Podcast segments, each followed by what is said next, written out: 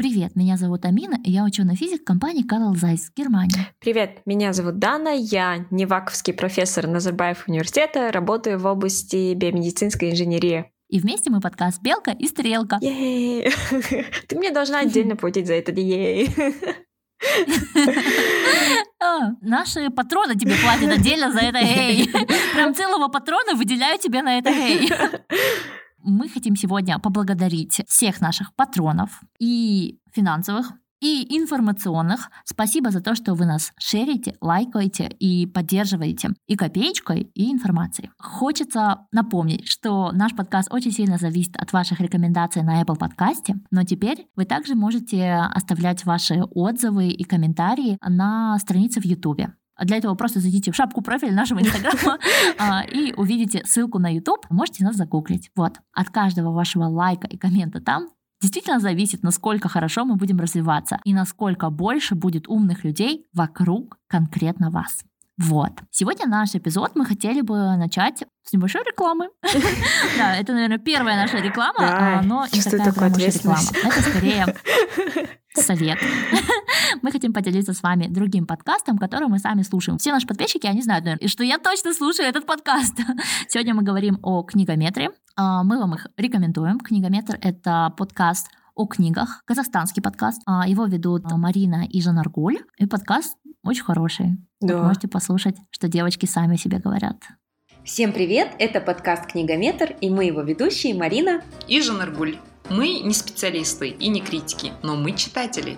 Мы обожаем книги разных жанров, и в этом подкасте мы будем рассказывать о книгах и читателях в современном мире. Каждый эпизод нашего подкаста будет посвящен одной теме, например, научная фантастика, ужасы, экранизации, книги для детей и многое другое. Я его слушаю не так часто, потому что у меня начинается синдром типа «Ой, читает кто-то больше меня». Кто-то вообще просто читает, и я такая «Чёрт». Не то, чтобы это было сложно, тяжело. Да, я такая «Кто-то читает?» Я такая «Да как они смеют?» Ну, вообще, да. Но мне очень понравился, у них был эпизод с научно-популярными книгами. Но вот там я практически прочитала все, о чем они говорили. Там я была как рыбка в воде. Вот. Вот. Представляете, если подкаст понравился Дане, мне кажется, это... Видишь, все не так плохо, все не так плохо. Это просто самая высшая похвала, мне кажется. Ну а теперь перейдем к теме сегодняшнего эпизода. Сегодня у нас эпизод с гостем, и мы будем говорить о критическом мышлении.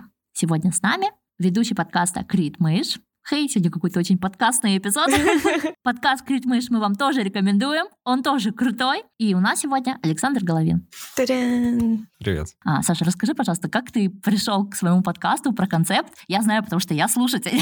Но вот наши слушатели наверняка не знают, почему ты «КритМышь» и о чем весь твой подкаст. Ну, «КритМышь» — это подкаст о науке и критическом мышлении. Его название — это некоторая такая очень глупая игра слов, потому что в народе одно время было принято сокращать словосочетание «критическое мышление» просто до «критмыш», без мягкого знака на конце, да, как критическое мышление сокращенно. А я просто приставил туда мягкий знак, и таким образом родился некий образ. Вот, и поэтому название было именно такое. Я по-разному к нему относился в разные периоды времени. Когда-то оно мне очень нравилось, когда-то сильно не нравилось. Сейчас, не знаю, смирился, уже нейтрально отношусь. Вот, как пришел, не знаю, я могу много версий этой истории рассказывать. Какую нужно, короткую, длинную или среднюю? Самую забавную. Потому что у нас самый веселый подкаст, если честно. Нас постоянно обвиняют в том, что мы про науку говорим слишком весело. Не хватает этого серьезного тона и занудства, побольше занудства. Поэтому поменьше занудства, побольше веселья.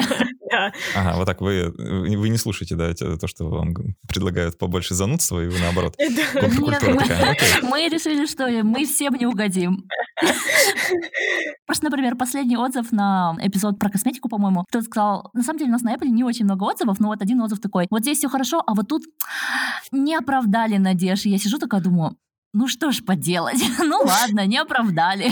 В конце концов, если мы хотим нести разумное всем на свете, мы точно не оправдаем ничьих надежд. И если я сейчас буду подстраиваться под желание других, как нужно вести подкаст, то этого подкаста просто не будет. Вот. Да, прям страшный сон подкастера, не оправдать надежды. Ладно, попробую рассказать забавную версию того, как я здесь оказался. Ну, я не планировал, как бы это оно со мной само произошло как-то. Я закончил медицинский, потом пошел в аспирантуру, занимался наукой, и что-то мне все не очень нравилось то, что происходит, и я из аспирантуры превентивно свалил. В общем, так я и не защитил кандидатскую, ничего не написал, ни кандидат наук, вообще никто. Вот, но начал заниматься, точнее, продолжил даже, можно сказать, заниматься научной популяризацией, как некоторой такой профессии уже. И вот со временем это все оформилось в формат подкаста. Начал я этим заниматься, ну так, на любительском уровне в 2015 году, а уже стало это моей полноценной работой 2 года назад, в 2018. Мне больше всего нравится, что в твоем подкасте каждую неделю новая тема. Вот, и получается, как будто каждую неделю изучаешь новую область науки, причем преподнести ее всем слушателям. Ну, это действительно так. Это не то, что так кажется, это правда. Это тот режим, в котором я живу. У меня каждую неделю новая тема, которая должна полностью занимать мое время. То есть основная часть работы над подкастом — это вообще подготовка. Потому что, не знаю, вот в одну неделю мне нужно поговорить с человеком про квантовую механику, в следующую неделю про биологию беспозвоночных, и все это нужно сделать так, чтобы это было интересно, найти что-то в этой области, что меня лично задевает, лично волнует, и об этом поговорить. Поэтому, да, приходится очень много всего читать, очень много смотреть, и это, на самом деле, то, что мне в этой работе очень сильно нравится, потому что, когда я в аспирантуре учился, как раз меня это угнетало, что нужно все время читать про одно и то же. Вам, наверное, это знакомо. А там у тебя выходит одна статья там в полгода, да? Да, и, ну, в общем, когда нужно думать исключительно об одном и том же все время, я от этого, ну, не знаю, я такой человек, я очень сильно устаю, мне становится быстро скучно и хочется переключиться. Я поэтому популяризацией науки, наверное, и занялся, потому что это был некоторый такой экскьюз, заниматься разными вещами все время. Вот, и то, что я теперь делаю это в подкасте, это прям вот очень круто. Мне очень нравится. Мне тоже. Вот, но я фанат, да. Давай поговорим про критическое мышление. Вот скажи, что для тебя критическое мышление? Я не знаю, это сложный вопрос. Это самый сложный вопрос. Типа вот я пыталась вчера найти разные определения критического мышления, и мне понравилось, что критическое мышление — это как бы мышление о способности думать, да, вот как ты думаешь. Вот это описание мне показалось самым точным, но довольно тяжело сказать. На самом деле, если задаться целью дать какое-то определение, то можно очень быстро столкнуться с ситуацией, ну, в которой это определение просто не будет работать. Поэтому любое определение таких сложных терминов, как критическое мышление или интеллект, нужно, ну, осторожно всегда принимать. То есть это не какая-то типа вот раз навсегда договорились, это значит именно одно, а не другое, и все. Тут может быть несколько трактовок, и можно по-разному понимать, что такое критическое мышление, и в целом это не будет каким-то противоречием. Ну, например, можно сказать, что критическое мышление — это стремление познавать мир таким, какой он есть, а не таким, каким мы хотим его видеть. То есть вот можно, допустим, такое определение дать, очень пространное, но интуитивно понятное. Да? То есть это моя честная попытка разобраться с тем, как все вокруг работает, а не натягивать сову на глобус. Mm-hmm. Вот. В принципе, в качестве рабочего это определение вполне подходит, как мне кажется. Да. Скорее всего, это очень близко к тому, что есть. Знаешь, буквально недавно делала марафон критического мышления и пыталась вот донести людям, как нужно думать критически. И потом в самом конце марафона меня спросили, всем ли нужно критическое мышление. И вот тут я встала в ступор, потому что в моей картине мира нужно оно всем. Вне зависимости от чем ты занимаешься, но вот без критического мышления человек просто не может, особенно сейчас, когда такой поток информации, нужно же ее как-то оценивать. И критическое мышление, по сути, спасает людей от всего, от всех этих ошибок, от просто перенасыщения информации. Вот. И даже не знаю. А может, это нам не свойственно? Да, могу прокомментировать, на самом деле, что про свойственно нам это или нет. Да, но мне кажется, что на самом деле критическое мышление — это внутреннее свойство абсолютно каждого человека. То есть, ну, в целом говорить о том, что критическое мышление, мол, нужно только определенному кругу лиц, а всем не обязательно, это как сказать, что математика нужна только там определенному кругу лиц, а остальным не обязательно, в жизни вообще не пригодится. Зачем мне эти квадратные уравнения? Типа, что я сдачу в магазине не посчитаю, что ли? Вот. Ну, а большинство людей так и считают, если честно. Ну, мне не кажется, что люди действительно так считают. Это только школьники так думают. Вот. Какой ты счастливый человек. В следующий раз, когда ко мне придет толпа хейтеров и начнет такое выдавать, я их тебе отправлю. Разовьем твой Инстаграм. Ну, всерьез считать, что критическое мышление не пригодится в жизни, это, ну, правда, думать, что математика в жизни не пригодится, я не буду ее учить. То есть критическое мышление — это мы и так им пользуемся. Осознаете вы это или нет, называете вы мышление таким словосочетанием или нет, вы так или иначе его практикуете, просто, ну, в разной степени. Вот. То есть я думаю, что каждый человек, абсолютно каждый, вообще вот какого бы ни было он уровня образования, где бы он ни жил и так далее, он способен понять, если ему вешают лапшу на уши, ну, совсем уж откровенно. То есть, ну, не знаю, банальный пример, который приводил еще Карл Саган в своей знаменитой книжке, которая очень хороша, кстати, для такого вводного курса в критическое мышление. Книга называется «Мир полный демонов». Угу. Не знаю, не читали? Нет? Нет, я не читала. Дана, ты? Нет. Вот хорошая книга. Если Амина не читала, то я точно не читала. У нас такое высокое. Показатель Амина. «Мир полный демонов» или «Наука, как свеча во тьме» называется, в общем, так претенциозно, но, тем не менее, книжка очень хорошая, вводная. И там Карл приводит такое очень хорошее рассуждение. Представьте, что я пришел к вам и сказал: у меня в гараже живет дракон. И вы такие, ну, вы мне доверяете, да, я вот для вас, там, ну, не пустое место, вы прислушиваетесь к моему мнению, допустим, и вы такие, ну, окей, хорошо, но заявление довольно невероятное, то есть, ну, на полном серьезе, без доказательств, просто на слово поверить, что у человека в гараже живет дракон, ну, это некоторый скачок веры. Да, и не каждый человек вот на него способен, наверное, даже абсолютное меньшинство. А большинство людей попросит некоторых доказательств, помимо слов. И можно бы спросить, ну, не знаю, может быть, у тебя есть, там, фотографии? Или еще лучше, могу я прийти посмотреть? И тут я заявляю, что... А нет, знаете, дракон-то у меня, конечно, есть, но вот одна загвоздка, сфотографировать я его не могу и показать вам тоже, потому что он невидимый. Невидимый дракон. И тут, ну окей, градус неадекватности моих высказываний вроде подрос, и еще большая часть людей усомнится, да, в истинности того, что я говорю. Но я как продолжу на полном серьезе настаивать, что дракон на самом деле существует, и скажу потом, что там, вы предложите еще какой-нибудь эксперимент поставить, да, чтобы, ну ладно, он невидимый, но потрогать-то его можно хотя бы. Я скажу, нет, знаете, вот он не любит, когда его гладят, поэтому руки, пожалуйста, держите при себе. Он еще и такой, да, проницательный, проницаемый. Да, опасно, более того, я же не хочу, чтобы с вами что-то случилось, не дай бог, еще моя ответственность, ну и, короче, и всякую лапшу вешу и так далее, да. И в конечном итоге вы понимаете, что, ну, никакого способа понять, есть ли у меня на самом деле дракон, независимо от моих слов, у вас нет. И, ну, получается, тогда все критическое мышление сводится к вашему пониманию того, что все строится только на моих словах. И никаких доказательств, кроме слов, в общем-то, не существует и, судя по всему, существовать не может, потому что, ну, причина только одна, да, заявление ложное. Вот, потому что если бы оно было не ложное, то я бы уж как-нибудь придумал бы какой-нибудь способ вам доказать, что дракон действительно существует. Вот. Это, если честно, очень напомнило мне всю историю про книгу мормонов, да, вот, или вот это вот религиозное течение в Америке, где вроде как Господь спустил или ангел спустил вот эту книгу, сказал одному человеку, тот передал всем остальным, потом эту книгу записал, и вот именно вот эту написанную Библию взяли и решили от него спрятать, для того, чтобы он записал ее снова, слово в слово. А он не смог. Он написал другую и такой говорит, ну, знаете, ну, Господь каждый раз по-разному говорит. Вот, и вроде как люди понимают, да, вот мозгами понимают, что, ну, не было ничего, это просто выдумки, но при этом целое религиозное течение, уже сколько там, 3-4 века, как было, так есть, и последователи его довольно такие убежденные люди, религиозно очень убежденные люди, вот. Слушай, ну это же ты, ну, такое довольно маргинальное течение приводишь в пример, да, вот мормонство, но там, не знаю, тот же ислам, там в основе-то лежит, что пророку надиктовали, как бы, да, он... Я просто боюсь приводить очень большие религии, потому что мне еще дорога моя жизнь, знаешь, очень опасно. Есть внутренняя цензура, я понимаю, хорошо.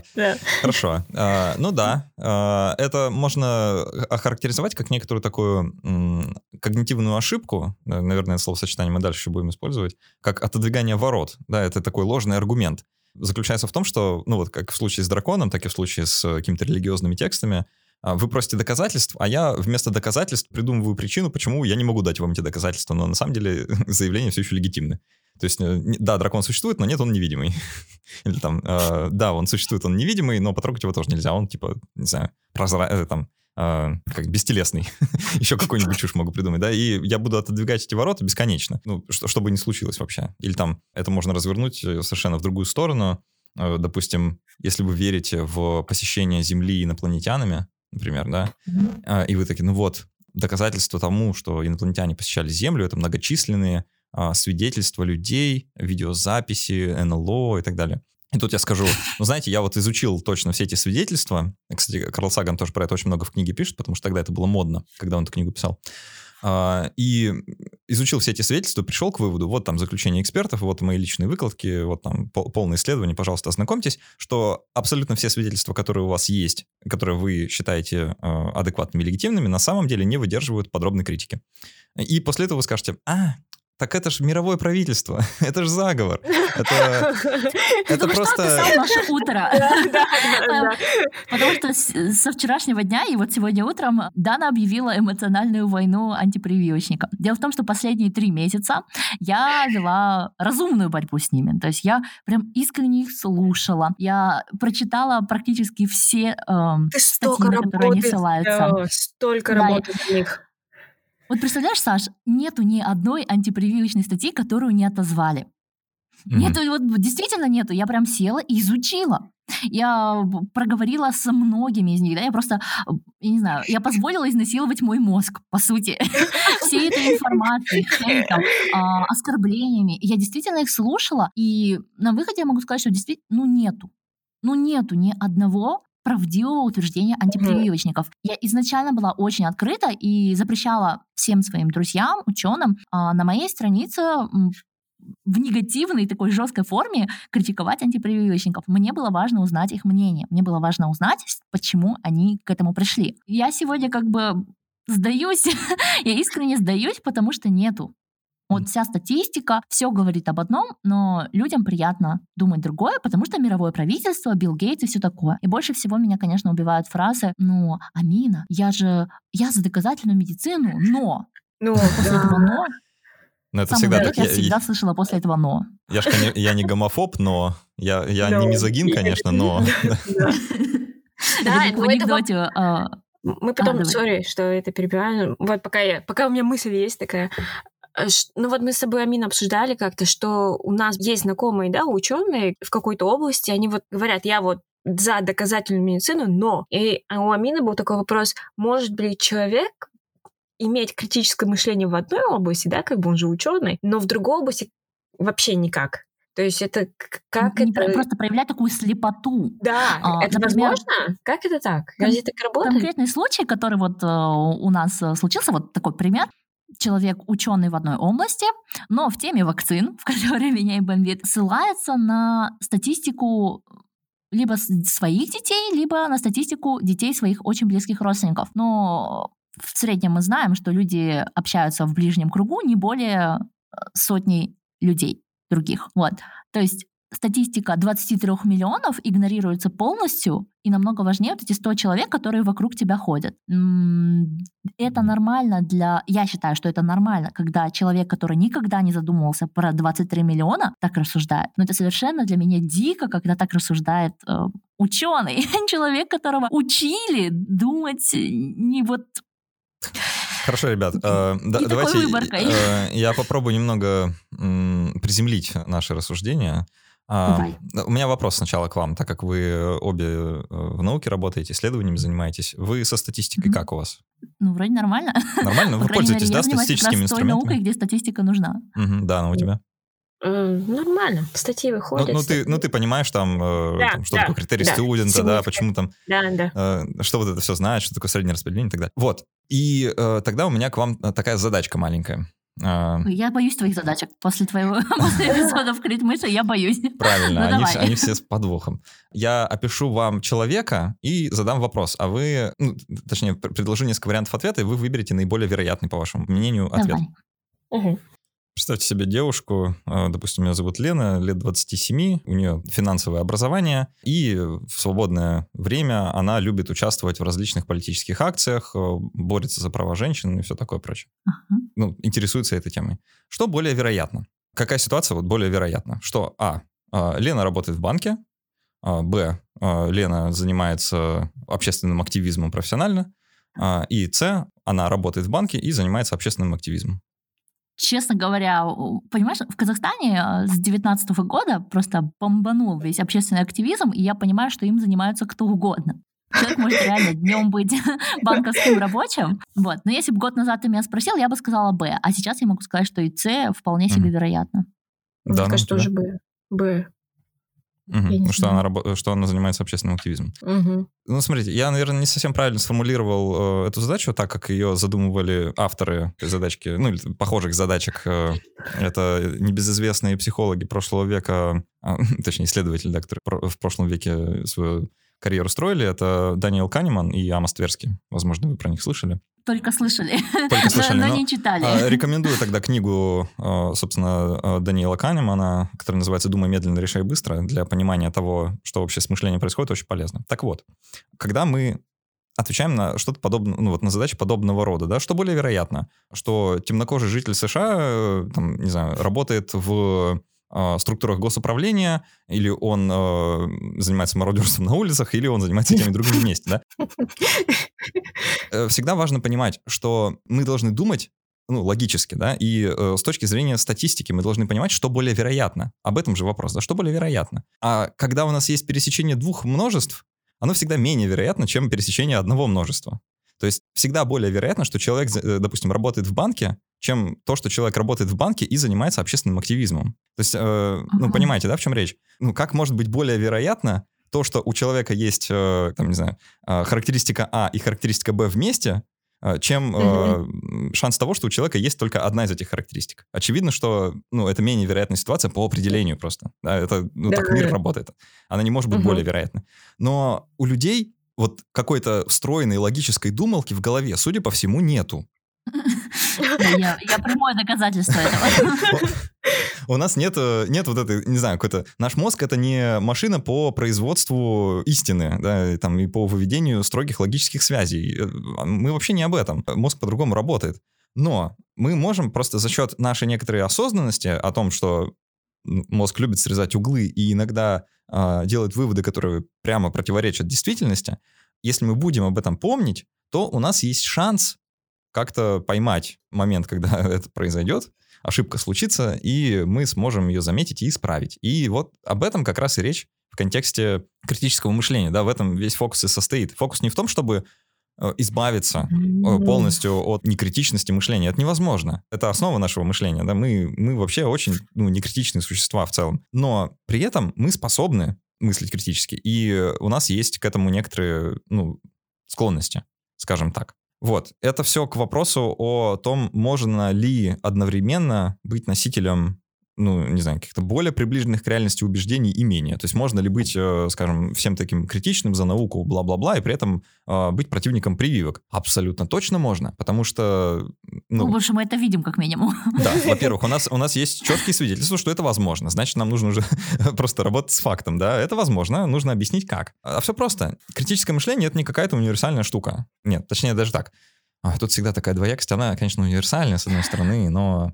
Вот какого-то качественного перехода, типа из количества в качество, мне кажется, он не всегда происходит. Сколько мы знаем примеров людей, которые все такие умные, прям даже, не знаю, символы ума, скажем, какой-нибудь Анатолий Вассерман. Линус Паулинг. Да, Линус Паулинг. Наш любимый, да. У нас это вообще, естественно, мы подумаемся переименоваться в какой-то момент. Хейтеры Лайнер. Или этот... У нас сегодня эпизод, то мы его витамин С вспоминаем. Кто там придумал ПЦР? Коллинз, да? Да. Коллинз, вот он тоже там на определенном этапе чуть-чуть поехал кукушкой, да? Много таких примеров знаем. Вассермана я вспомнил, потому что он отрицает существование глобального изменения климата. До сих пор? Подожди, я думал, несколько лет назад, по крайней мере, отрицал. Не знаю, может, что-то изменилось. И...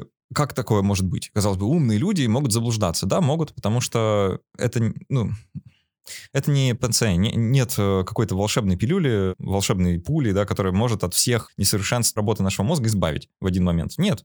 И критическое мышление тоже ни в коем случае не значит, что вот ты им овладел, и все, ты обладаешь полным иммунитетом ко всей чуши на свете. Нет, конечно. Поэтому не стоит удивляться, когда люди... Только что говорившие умные и правильные вещи внезапно начинают нести ерунду. Особенно, если это не в их области, да, получается. Просто вот, например, с Вассерманом, да, я бы поняла, если бы он такое говорил там в 90-х. когда какие-то сведения уже были, но даже сами экологи между собой делились на «за» и «против». Но когда к 10-м годам уже даже среди экологов не осталось ни одного, кто бы говорил «нету глобального потепления», для меня это очень странно слышать. Я прям только что аж зависла, такая «надо же». Если он это говорил последние 5 лет, то я в шоке. Удивительным образом многие люди, которые прослыли вот на постсоветском пространстве интеллектуалами, ну, допустим, Александр Гордон, да? Угу. Многие из них носители очень странных антинаучных убеждений. Гордон, например, отрицает существование ВИЧ и его связи со СПИДом. То есть, ну... такое бывает. Хорошо, что мы не видео подкаст. Надо было видеть мое лицо. Такое, что? Как может не быть ВИЧ? Ну ладно, хорошо. Нет, ладно. В принципе, тут более-менее понятно. И понятно, откуда ноги растут у Нобелевского синдрома и вот у всех этих заблуждений. Наверное, стоит донести до читателя такую мысль, что it's okay. Вот так ошибаться, it's okay. Не окей, если человек не хочет в этом дальше разбираться. Просто когда там Хокинг утверждал одну вещь в течение 20-30 лет, а потом признал, да, я что-то не прав, и буквально перед концом жизни, да, начал извиняться и признавать другую теорию, вот это окей, вот это поведение научное. Но если бы Хокинг прям умирал и на смертном одре, при всех доказательствах, при всех его собственных расчетах продолжал придерживаться своей первой теории, ну, извините, это было бы ужасно. Это бы очень сильно подрывало доверие даже к тем исследованиям, которые он сделал правильно. Вот. Самое печальное, знаете, в этой истории, это даже не отдельные личности, которые вот типа заблуждаются и там исправляются в конце или там еще как-то, а реакция общественности на это. Потому что у нас как-то так получилось, человечество, видимо, все еще в некотором таком зародышевом состоянии находится в плане общественного самосознания, и у нас все еще какие-то совсем такие уже первобытные ценности встречаются, знаете, когда люди уважают какого-то там авторитетного человека, да, вот видного там деятеля, за то, что он как раз-таки несгибаемо вот гнет свою линию. Несгибаемо гнет, ужас какой. Не отступая, да, от своего изначального слова и прям верен ему до конца. Несмотря на факты, да, даже есть вот эта присказка, что если факты расходятся с нашей картиной мира, да, ну, тем хуже для фактов. И вот это частая ситуация, когда это вызывает, наоборот, уважение, да, типа, что вот он перед лицом наступающих критиков, он все равно, там, как Левашов какой-нибудь, да, вот, сколько можно, или там Жданов, который про пукающие бактерии рассказывал, да, вот, сколько не рассказывай там про какие-то научные данные, еще что-то, они все равно будут свою шарманку вот эту крутить и среди своей аудитории зарабатывать, в том числе, ну, уважуху таким образом, потому что почему-то... Да ладно, уважуху, они еще и деньги зарабатывают на этом. Для меня вот самое большое откровение стало, что у каждого приличного гуру-антипрививочника есть минимум одна книга, и они еще продают свои консультации.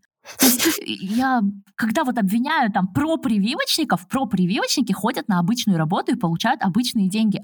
А антипрививочники все как один, просто, я не знаю, у этой Джуди Микович книги переиздаются каждый год. И каждая стоит от 15 до 26 баксов. Насколько нужно иметь огромную аудиторию, чтобы тебе каждый год пришлось идти и переиздавать книгу. Вот, понимаете, в чем дело? Все вот эти явления, они существуют не из-за того, что есть отдельные люди, которые типа сумасшедшие. Хотя они, конечно, некоторые обязательные условия, наверное, да, существования таких процессов, но недостаточно. Это все возможно, потому что общество в массе своей потакает этим людям. То есть, ну, допустим, вот эта безумная ситуация с сыроедами. Слышали, да, про всю дичь? Когда... Там не сыроеды даже, а эти солнцееды. Это особая категория людей, которые считают, что человек способен питаться фотосинтезом, автотрофом, да. Что человечество вообще-то автотрофно, а вот эти вся вот эта еда, это, короче, заговор мирового фастфуда, и вообще, типа, есть не обязательно... Рептилоидов, да, вообще есть не обязательно, это все, типа, ну, придумка. Вот. И люди на полном серьезе пишут об этом книги, проводят тренинги, семинары. Есть целые гуру, которые карьеру построили на этом. И, казалось бы, ну это невозможно. Невозможно в это верить. И, ну, человек, который занимается солнцеедством 20 лет подряд, ну, очевидно, что он ест, да? Как бы что-то кроме солнца. Очевидно, просто очевидно. Ну да, его же должны были просто поймать очевидно. Раз. Хотя бы, ну ладно, не на фастфуде, хотя бы на салатике. Их ловили. Но В Макдональдсе в том числе. Но вот в чем прикол. Они не могут уже сказать, что ну да, я ошибся. Это невозможно. Потому что их не поймут их сторонники. Это не та ценность, которую мы хотим видеть в людях. Мы не хотим все еще видеть сильных лидеров, сильных политиков, сильных деятелей, которые способны признать свои ошибки и сказать, ну да, я ошибся, извините. Мы не готовы, человечество не готово. Мы хотим, ну не знаю, мы еще вот... Не знаю, не хватило на нашем веку еще Сталинов и Гитлеров, видимо, вот надо еще...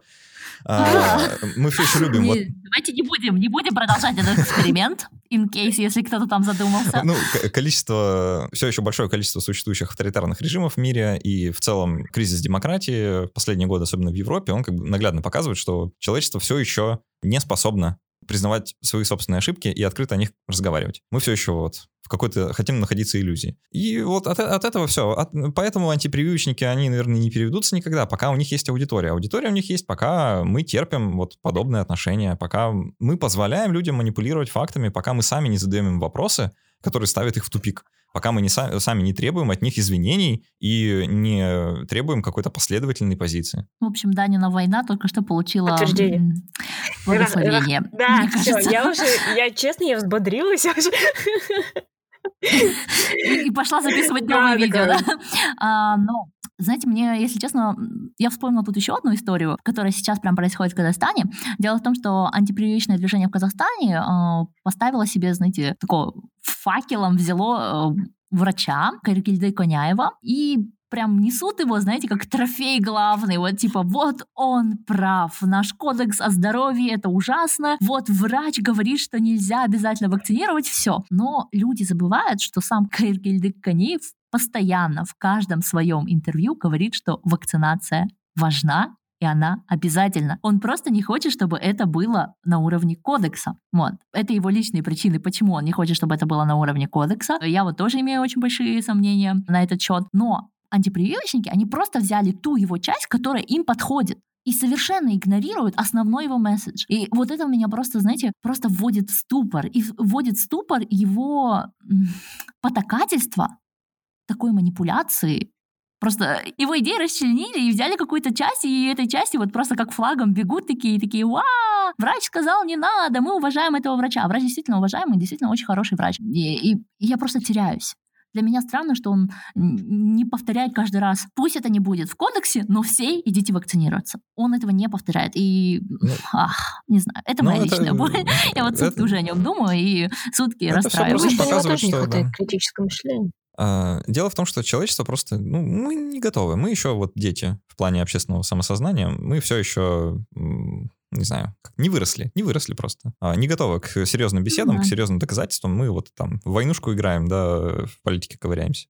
Я хочу вот сейчас, как-то отрезвить еще всех присутствующих, да, это не то, что есть некоторое такое противостояние добра со злом, типа вот есть мы, там, критически мыслящие, как вы вначале меня представляли, да, что вот я там гуру критического мышления, я про критическое мышление мало что знаю, на самом деле, то есть я не специалист в этом, по большей части, это просто мой личный какой-то путь и мой личный опыт взаимодействия вот вообще с наукой, да, и там с миром, но... Вот антипрививочники — это, конечно, крайность. Это вот, пример, который там совсем выбивается из какой-то общей картины. Но, ребят, вы вот в науке работаете и наверняка и за собой замечали вообще в целом, так, среди коллег, что распространенность критического мышления как вот какого-то такого строгого и стойкого концепта среди ученых, она, в общем-то, тоже невелика. И вполне себе, нормально, когда люди... всю жизнь изучающие, там, не знаю, эволюционную биологию, в воскресенье идут на службу, и, и у них реальный конфликт по поводу, там, веры и религии, в смысле, веры и биологической науки. Или там, вот я сам был тому свидетелем много раз, пока еще в лабораториях работал, что люди, ставящие эксперимент, научный эксперимент, да, ученые с многолетним стажем работы, они ставят эксперименты и не понимают, что они делают. То есть они делают так, как их научили их учителя, они вообще критически не осмысляют свою деятельность, они не знают, по большей части, ничего из философии науки, что непосредственно, вообще-то должно влиять на их деятельность, да, не знаю, вы в науке сколько по времени, в годах? Лет 10. 15. Ну, да, на лет 15, наверное. У вас был какой-то такой период вот на вашем академическом пути, когда вы серьезно изучали философию науки? Ты знаешь, мы ее изучали серьезно, но... Мне кажется, самое важное про этику, про то, как должен идти эксперимент и любые расчеты, я это поняла только на PhD в разговорах с моей супервайзером. То есть мы прям это обсуждали. А то, что нам давали в университетах в виде курсов, там, этика науки, господи, вместе с учителями нужно сжигать и книги, и курсы, и таких учителей. Потому что, такие вещи говорят, такие примеры абсолютно бестолковые.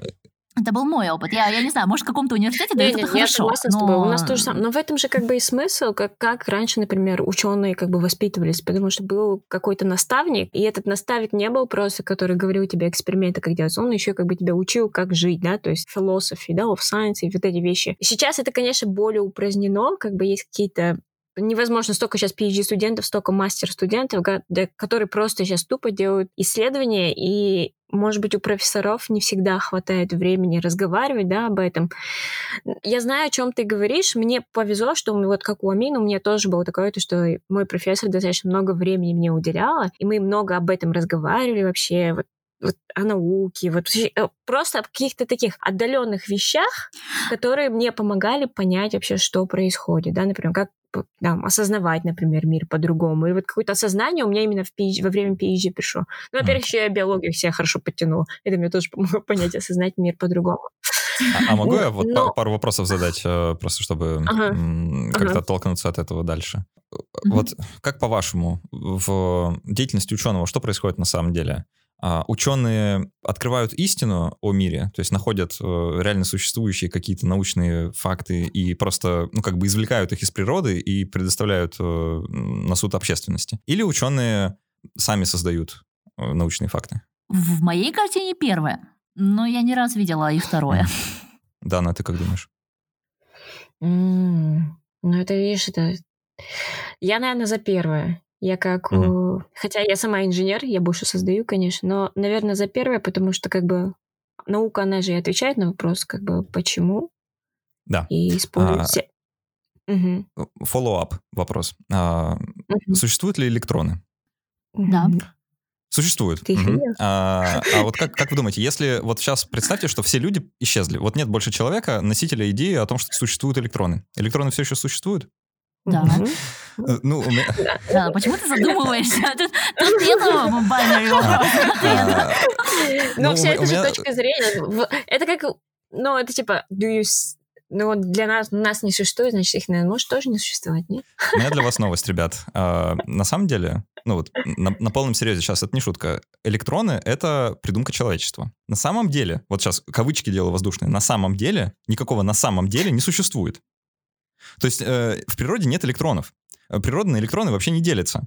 И точно так же, если совсем деконструировать реальность прямо сейчас, да, то в природе, в принципе, вообще почти ничего нет. Из того, что мы привыкли осознавать как объекты. Да? Нет в природе объекта стол, нет в природе объекта микрофон. Границу предметов-то, в общем-то, нет, потому что граница — это тоже произвольное наше человеческое восприятие. И когда мы вот так вот заявляем, что ученые в своих лабораториях, они видят мир таким, как он есть на самом деле, и просто извлекают оттуда истину, а потом предоставляют нам. Оттуда, на самом деле, проблемы возникают, потому что... вот сейчас здесь рекомендую еще одну книгу, да, третью, которую стоит почитать всем, кто интересуется. Давай. «Структура научных революций» Томаса Куна. Если вдруг до сих пор не читали, это прям must-have, просто обязательно, потому что эта книга должна во многом открывать глаза на то, как наука работает. Мы просто берем... Реальность нам дана в ощущениях только, да, мы только можем с чувственным восприятием работать. Непосредственно с реальностью мы дел не имеем вообще. Мы берем вот это наше восприятие реальности и просто описываем его каким-то образом, чтобы нам было удобно. Нам удобнее думать, что существуют электроны, потому что это модель, которая позволяет нам предсказывать некоторые эффекты, позволяет нам что-то делать. Но в реальности, так по-серьезки, нет никаких электронов, потому что это просто, не знаю, наша форма подумать о каком-то явлении. То есть, скажем... Я прям представляю, как мы только что породили несколько новых мракобесов.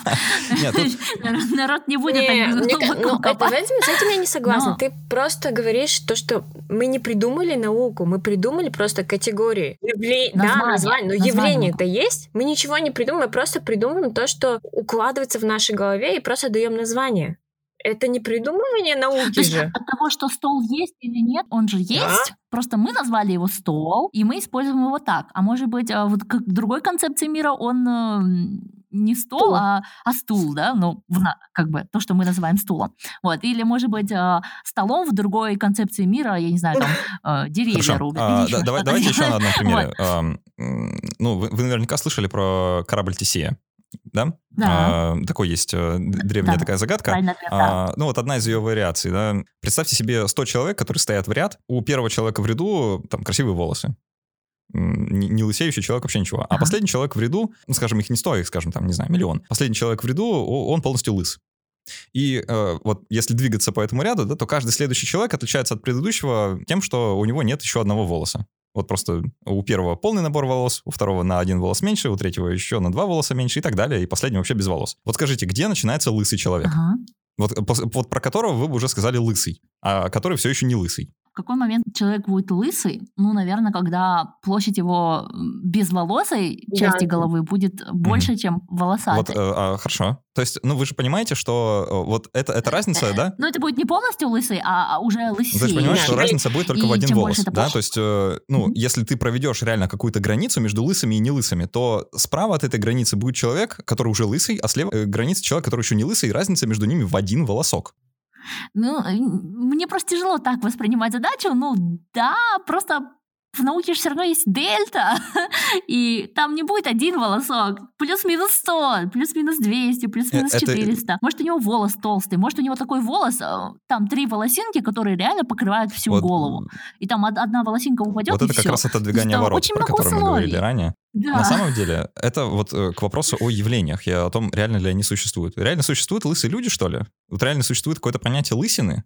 Ну нет, в природе нет никакой лысины. Это наше исключительное восприятие. Есть один волос или нет одного волоса, это вряд ли аргумент, да, это произвольное, подчеркиваю, arbitrary, да, вот в полном смысле случайно проведенная граница. То же самое касается, ну, практически всего на свете. Я даже не знаю, как это еще лучше описать, да, вот... Не знаю. Вот, например, старая вот эта присказка, да, вот если дерево упало в лесу, то звук падающего дерева есть или нет? Если никто не может его услышать. И, ну да, все на этот вопрос отвечают по-разному, да, но кто-то, вот есть два лагеря, да, что называется, кто-то говорит, что звук, конечно, есть. Но, ребят, что такое звук? Звук — это колебание среды, которое мы воспринимаем как некоторый звук. Да, то есть это наше восприятие стоит во главе угла. Без нашего восприятия звуков нет. И в реальном мире нет ни цветов, ни звуков. Есть только колебание среды да длины волн. Нет ни красного, ни зеленого, ничего такого. То есть, в реальности этого всего нет. Но мы на полном серьезе ходим и такие, да, вот это красное, это зеленое, там вот там звучит вот это, тут вот это. Существуют электроны, существуют деревья, существуют маршрутки, все это существует в реальности.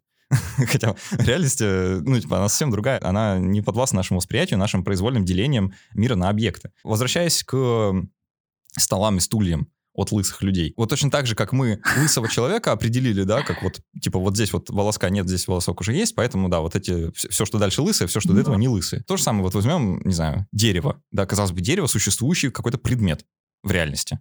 Убрать всех людей, деревья вроде бы останутся. Но давайте разберемся, что такое дерево?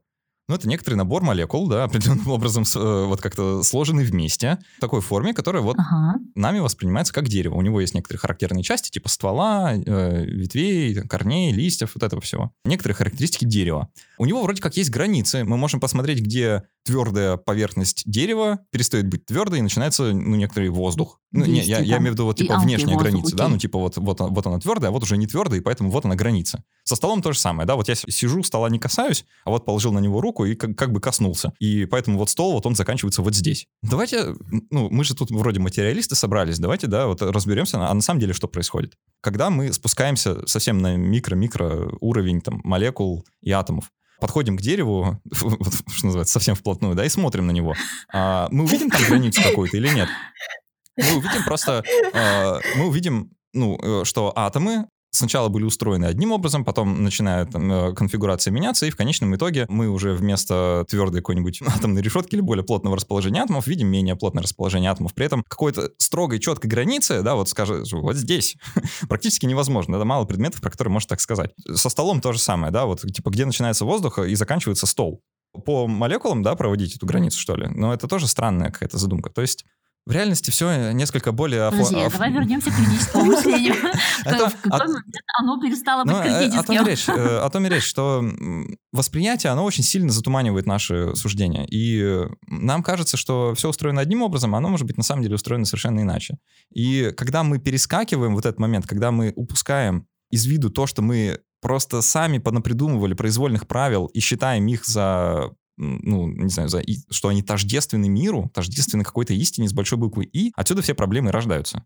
В том числе антиперевивочничество, отрицание Холокоста, ВИЧ, чего угодно. Вау. Я прям подвисла, если честно. Мне кажется, что как раз-таки вот такие рассуждения антипрививочники могут выдать мне, сказав, что ты просто придумала иммунитет, и ты придумала вакцины, а на самом деле... и дойти до атомов. Не, нужно просто... Причем до той их части, которая их травит.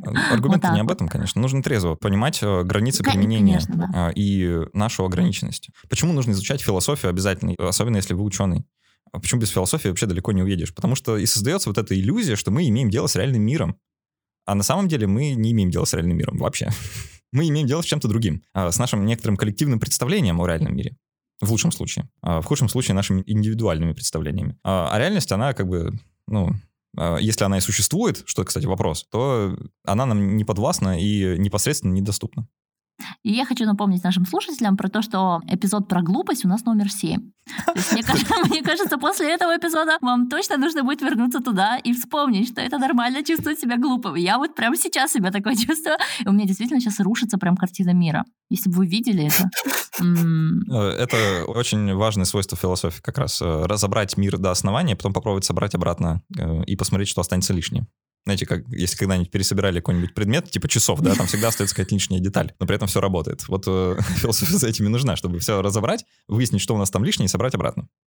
Ну, знаешь, что я заметила вот у ученых? Ну, вот ты правильно говоришь, что нужна философия, но у меня просто такое ощущение, что это должно прийти само. То есть мне не нравится, когда люди уже, например, студенты, да, ко мне приходят, андеградуют или там мастер-студенты, у них больше философских идей, чем научных вот таких каких-то фундаментальных знаний. То есть у них больше философов, больше... Мне это не нужно. Я хочу... Мне кажется, что если пока ты не освоил вот эти фундаменты, вот какую-то науку, вот эти все методы, тебе до философии еще далеко. Ты должен дорасти до момента, когда ты уже стоишь твердо на ногах, как ученый, а потом ты можешь как-то осознать. У меня такое ощущение, потому что я сама к этому сейчас прихожу и понимаю, что да, действительно, вот чтобы дальше двигать, придумывать какие-то крутые идеи в своей области, мне уже недостаточно просто знать хорошо свою область.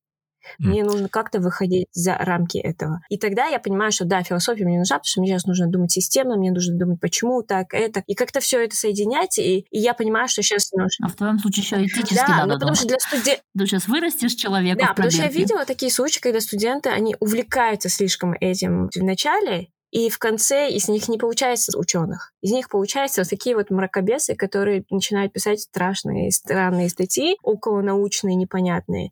И вот... Ну, то есть матчасть тоже нужна, без нее ты никуда далеко не уедешь. То есть все-таки фундамент нужен технический сперва. Потом уже я позволю себе не согласиться. Возможно, тогда, может, из-за этого поэтому не учится философия науки на четвертом, когда мы изучаем на четвертом курсе, или там на первом курсе магистратуры, поэтому она и не учится, потому что она нас не заходит, может быть, из-за этого. Потому что как бы нужно дойти вот до того момента, когда она тебе действительно нужна. Как-то в нашем образовании все поставлено с ног на голову. На самом деле философия — это и есть фундамент. То есть построить науку без фундамента... А фундамент — это философия. То есть тут сомнений быть не может. Наука — это некоторая производная философии. И заниматься наукой, не зная основ... То есть, человечество несколько тысяч лет развивалось для того, чтобы прийти к современной научной мысли, да, чтобы прийти к современному научному методу и так далее. И это все не на пустом месте появилось. Было огромное количество мыслителей, которые пытались понять, как правильно думать об этом всем, да, и это все философия. И если вы начинаете сразу с, условно говоря, с современности, да, вы дропаете всю весь этот философский багаж, который у нас есть, который тянется, и сразу начинаете заниматься наукой, вы как раз и упускаете из вида очень много всего. Вы упускаете большую картину из вида. Вы занимаетесь прицельно очень маленькой какой-то там внутренней задачей, и абсолютно слепы к тому, что на самом деле происходит. Поэтому я бы, наоборот, сказал, что прежде всего нужно философски понять, что такое наука, зачем она нужна, какую роль исполняет, какие у нее есть ограничения, главное, и какие изменения вообще претерпела наука как институт за 200-300 лет своего существования. И после этого уже можно думать о какой-то научной карьере, ну, в хорошем мире, в идеальном мире. Понятно, что в реальности все сейчас происходит иначе, да, что все наоборот, типа, пойду занимаюсь наукой, и там только до них доходит в процессе занятия, что, оказывается, ну, нужна еще философия, чтобы понять вообще, что происходит.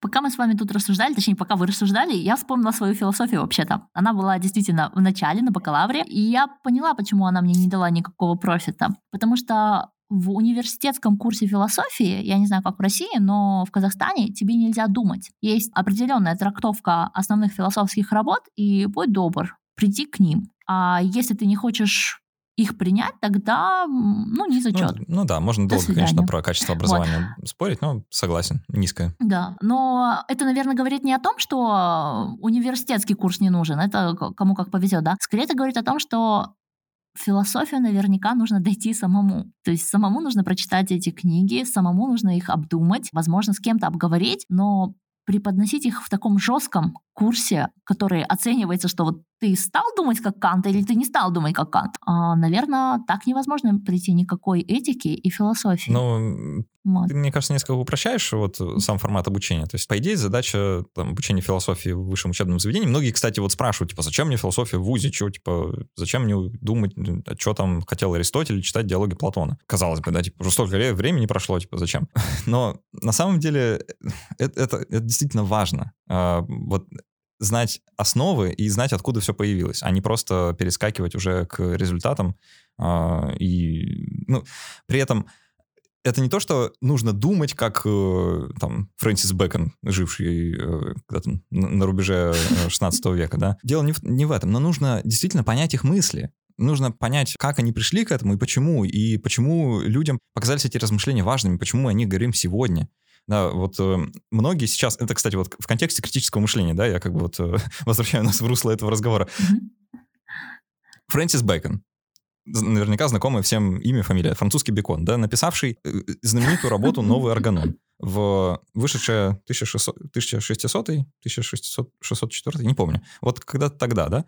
«Новый органон» — это, соответственно, калька на органон кого? Аристотеля? Не помню. То есть это некий... Он попытался сформулировать некий набор инструментов, который нужен для того, чтобы воспринимать реальность лучше. И когда вот меня периодически спрашивают, типа, там, про критическое мышление, про ошибки восприятия, вообще все вот это, я начинаю про них рассказывать, ловлю себя на мысли постоянно, что, ну, по сути, пересказываю Фрэнсиса Бэкона, потому что он еще тогда все вот эти закономерности, про которые мы сегодня говорили, подметил, что, оказывается, есть когнитивные искажения, он их, конечно, так не назвал, он называл это идолами, но неважно. Суть такая же, да, что вот есть наши какие-то личные заблуждения, есть общественные, есть еще какие-то, и, зная их, мы можем лучше взаимодействовать с реальностью. Ну, или хотя бы пытаться это делать. Но не зная их, и не зная этих основ, и даже не знакомясь с ними, мы обречены повторять те же ошибки вновь и вновь, что человечество повторяло на протяжении тысячелетий. Если мы действительно хотим, ну, в чем-то продвинуться дальше, в том числе в науке, то обязательно необходимо изучать труды ученых-философов и философов науки. Потому что иначе можно погрязнуть в те же самые ошибки, и вот что я с великим сожалением наблюдаю вновь и вновь просто повсюду. Вау, это было действительно очень мощно. Надеюсь, нашим слушателям все эти мысли будут полезны. И, ребята, вы задумайтесь о критическом мышлении. Посмотрите, пожалуйста, ролики на Ютубе и Инстаграме под хэштегом «критически-логически». Это был марафон критического мышления, который мы недавно провели с Машей, генетиком. И, пожалуйста, прослушайте еще подкаст «КритМышь». И старайтесь думать критически и логически. Вот. Все ссылки на книги мы это добавим в наш обзор эпизода. Спасибо вам, что вы нас слушали. С вами были мы, Белка и Стрелка. Стрелка у нас там заболела. Вот. И сегодня у нас был особый гость Александр Головин, ведущий подкаста «КритМышь». Спасибо тебе, Саш, что пришел. Спасибо, что позвали. Посвятил нас так сильно. Вот. Люблю об этом поговорить. Я надеюсь, что это не последний раз. Надеюсь, что у нас еще будут коллаборейшены. Вот. Удачи в подкастинге, удачи в твоей миссии просвещения людей. И остаемся на связи. Ребят, оставайтесь здоровыми, критическими, логическими. Пока-пока. Пока.